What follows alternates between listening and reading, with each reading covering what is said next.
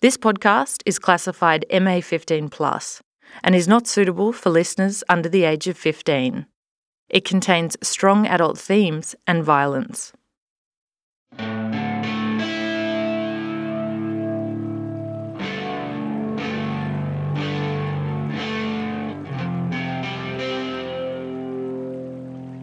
All I saw was just his hands grasping and just the top of his head. No struggle, nothing. And then he just slipped away. And the water just rippled back again.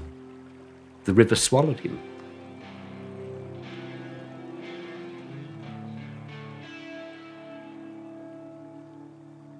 Mick O'Shea was a good looking bloke back in 1972. A strapping 22 year old who didn't find it hard to attract come ons when he went out at night around Adelaide. But Mick didn't go to pubs or clubs, he went to public parks. You would end up loitering around a toilet block yourself. Mick regularly spent his evenings hanging out at beats, where men come to have sex with other men. In order to detect them and deal with them, you had to sort of operate partially covertly, and I just didn't, I just never felt comfortable with it. Mick O'Shea was a cop. He wasn't here for gay sex, but to lure, arrest, and charge homosexual men. You've got to remember that homosexuality was illegal back then. Uh, it was very illegal. If you got done for buggery, you were likely to go to jail.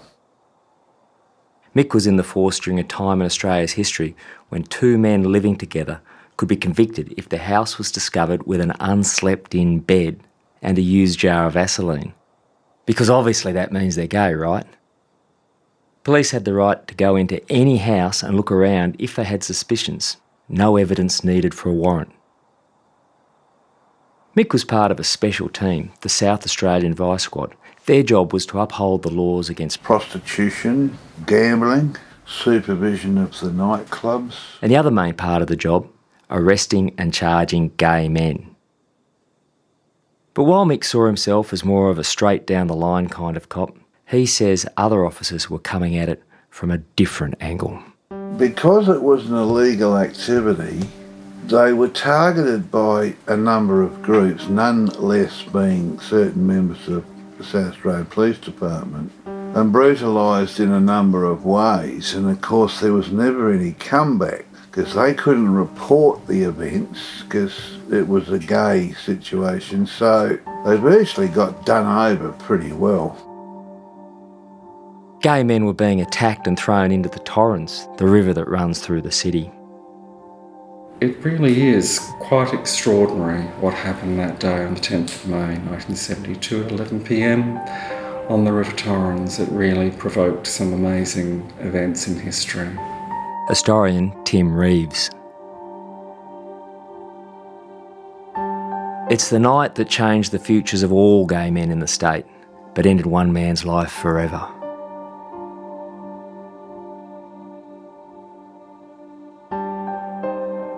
Dr. George Duncan was an Australian born academic who came to Adelaide from Cambridge to teach legal history and Roman law. Tall and thin, George was an intensely shy and private man. He was also unable to swim.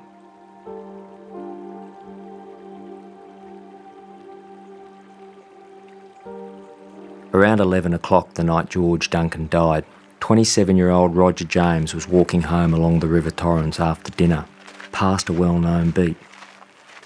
Suddenly there was a person behind me. I hadn't heard them approach me. And they'd sort of said, uh, Do you give it or take it? And I was a bit taken by this because it's not a normal approach on a beat or anything like that. Roger James, in an interview with the ABC's Stateline in 2005. And so I said neither. And about the same time, there was a group of people coming along the path that I was standing on. Just as they came to uh, about level with me, they threw this person into the river. The person behind Roger suddenly pushed him in the back, so he collided with the group in front. We struggled, and I somehow had my back to the river, and they pushed me, and I fell in, but my foot slipped down into the there were pilings along the riverbank, and I just felt and heard a crack, and I knew I'd broken something. Roger had broken his leg. I went to pull myself out, and they threw me back in again. Struggling, he managed to swim back to the surface, gasping for air. He saw the other guy who'd been thrown in before him. And when I surfaced, they were saying, go and save him, or go and save your mate, I think they were saying. Roger looked over at the man in the water. All I saw was just his hands grasping and just the top of his head. There's no struggle, nothing. And then he just slipped away. And the water just rippled back again. The river swallowed him. One of them stripped to his underwear and dived in, but that, by that time the person had disappeared. Well, they cleared off. And then I thought, oh God, they're going to realise that, you know, they've killed this guy and they're going to come back and do me. So I crawled to the roadside and um, was hailing people that were driving past. Roger managed to wave down a passing car. When he got in, he recognised the driver. He knew him from gay parties and beats. It was Bevan von Einem, who would later gain notoriety as a convicted murderer and suspected serial killer. Von Einem drove Roger to hospital where the alarm of the assault at the River Torrens was raised.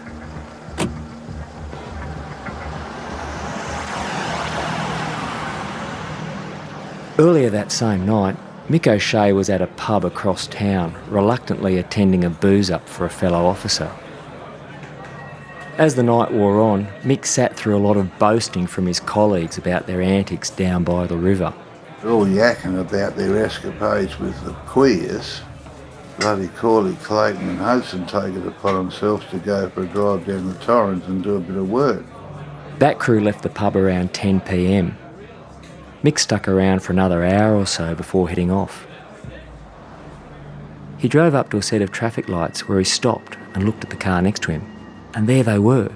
The same cops who'd left the pub more than an hour earlier were still hanging around in the city. The next morning, Mick went into work unaware his career had already been thrust on a new trajectory and that the history of Australian gay law reform was about to begin.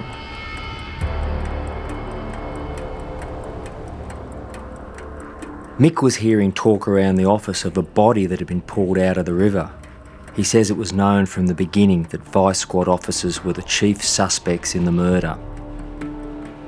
The superintendent in charge called all the officers in. He came down very, very early in the piece to advise us that it was a terrible thing that happened and that Lehman and Turner were doing the inquiry and quite clearly they were investigating vice squad officers and there was instructions that we were to know nothing about it. The body pulled from the river was identified as Dr. George Duncan. When questioned, apparently no one in the vice squad knew anything. And Mick didn't report seeing the other officers when he'd pulled up at the lights in the city later that night, a statement that would have contradicted their version of events. A day or two after the incident, Roger James was at Adelaide Police Headquarters. They took me into a room and then they started bringing one person at a time. Roger on ABC Stateline in 2005. He'd been brought into the police station to identify his attackers. So I think I asked one of them to speak or to turn around or something. And then he said to the police officer, Is that all, sir? And I thought, hang on, that's a bit strange. Why would this common criminal be calling this policeman sir? And I thought, they're trying to trick me.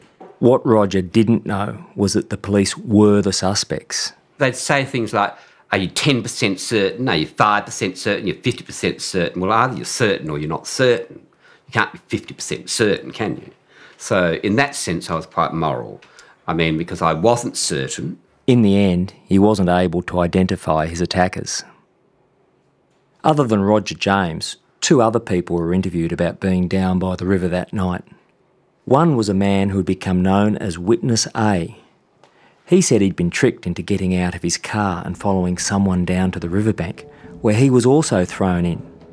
But when questioned, he couldn't recognise his attackers either. The second person interviewed was an ex soldier called Kevin Williamson who'd been drinking over the road at the barracks. Kevin had been sitting on a bench by the river smoking a cigarette, thinking through some problems he was having with his ex wife and kids. Suddenly, he saw four men in suits and waistcoats running along the bank. Well, I seen them scuffling and throw something in the water. I didn't know what it was at the time. And then I seen them running up the river a bit. And one of them must have seen me because the big one, he come up and sat down alongside me. He said, you better get going, the coppers will be here shortly. And I said, well, I'm not doing nothing wrong. And he said, I'm telling you to go. And he stood up and he, he said, because I'm bigger than you. I walked up to my car then, I thought I'm getting out of here. Kevin got a good enough look at the bloke. And even though he knew exactly what he looked like, when interviewed by police, he kept his mouth shut. Yeah, well, see, I was a bit wary because when I first went up there to identify, they yeah. told me they were police officers. Even though he remembered what they looked like, Kevin told investigators he couldn't recognise them. It was clear that the coppers had done it. Mick O'Shea. They interviewed every prick in the world over it. Uh, it all looked as though they were really out to get an offender when they weren't, and uh, that's how it went. The investigation into George Duncan's death came up with nothing, and that's where it would normally have ended. But word had got out that police were suspects. George Duncan's boss, Professor Horst Lücke, head of law at Adelaide University, started writing letters to Adelaide newspaper The Advertiser, agitating for further inquiries. An inquest was called.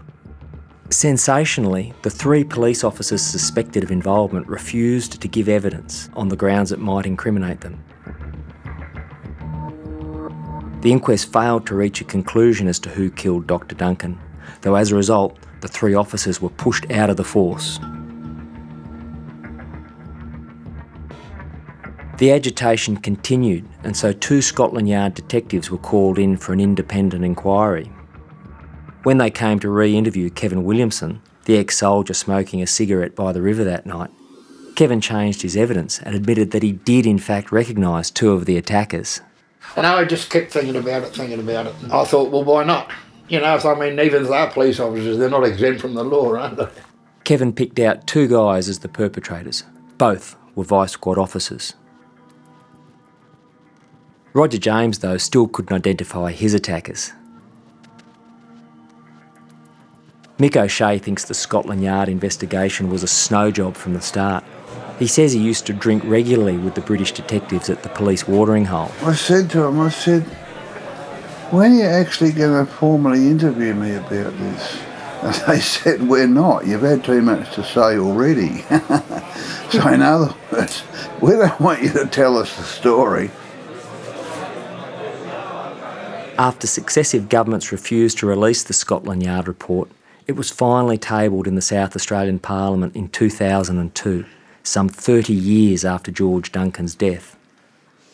Detective Chief Superintendent Bob McGowan from Scotland Yard wrote in his report that officers Michael Kenneth Clayton, Francis John Corley, and Brian Edwin Hudson, quote, took part, possibly with others, in throwing George Duncan, Roger James, and Witness A into the water.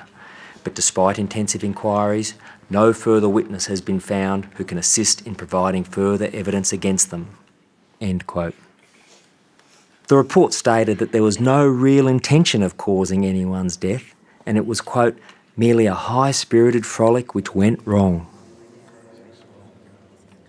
Detective McGowan did suggest that Kevin Williamson changing his story could give weight to charges being laid, but the prosecuting authorities declined to act. Mick O'Shea felt his career was ruined by the death of Dr. George Duncan, that because he was in the vice squad at the time, his name was forever besmirched. His picture had also appeared in the paper showing him leaving the Duncan inquest, so people thought Mick was one of the suspects. Mick rose eventually to become a detective, and so did his hatred of his bosses. Disillusioned, he quit the force in 1981 it was always hanging over my head. And in the end, it all fell over. And I had a breakdown, left the job. And then I sat on it for a long time. I thought, oh, fuck it, I'm going to tell the story. Four years after leaving the force, Mick decided to go public and blew the whistle on Vice Squad culture and the events of that night. This led to another investigation where the same three former Vice Squad men were charged with the manslaughter of George Duncan. Charges against one of them, Officer Hudson, were dropped, but some 16 years after George Duncan's death, the other two officers, Clayton and Corley, went to trial. They were found not guilty. After his ordeal and the subsequent years of investigations, Roger James said in his 2005 interview with Stateline that, given his time over, he would have done things differently. I can only say that in looking back, I probably would have got out of the river and gone home and not said anything. It really never ever came to a conclusion departmentally. It was always bloody open ended and not satisfactorily dealt with. And over the years, it's jogged along, and people have asked questions, and I've told the story that many times. It just rolls on and on and on. Mick O'Shea. There's no finale for me. It just remains unresolved and will be with me forever and a day. And it will. And as I said, we sit here today and nothing's been resolved. There's been no justice for George Duncan, but his death led to the first bill in Australia to decriminalise homosexuality in 1972. By the time it was passed by the South Australian Parliament, it had been considerably watered down. But three years later, South Australia did become the first state in Australia to totally decriminalise homosexuality. This was a landmark moment in gay law reform in Australia but decriminalising homosexuality didn't make it legal to have sex at beats, the places where gay people had been targeted by the Vice Squad for years, and where some of the most violent attacks I uncovered occurred. And it wasn't just cops and violent drunks going after homosexual men at beats. Another group had their sights set on them too. I was sent in as bait because of how young I looked to lure guys into the bushes. Once there, the street kids bashed and robbed them. I remember the kids saying they did it because they were gay and easy prey. An excerpt from an email sent to me during this investigation. It's a sad and eye opening story. I reached out to the writer and we organised to meet. But it didn't quite work out that way. That's on the next episode of True Stories, where we dig deeper into the untold stories of Adelaide's dark history.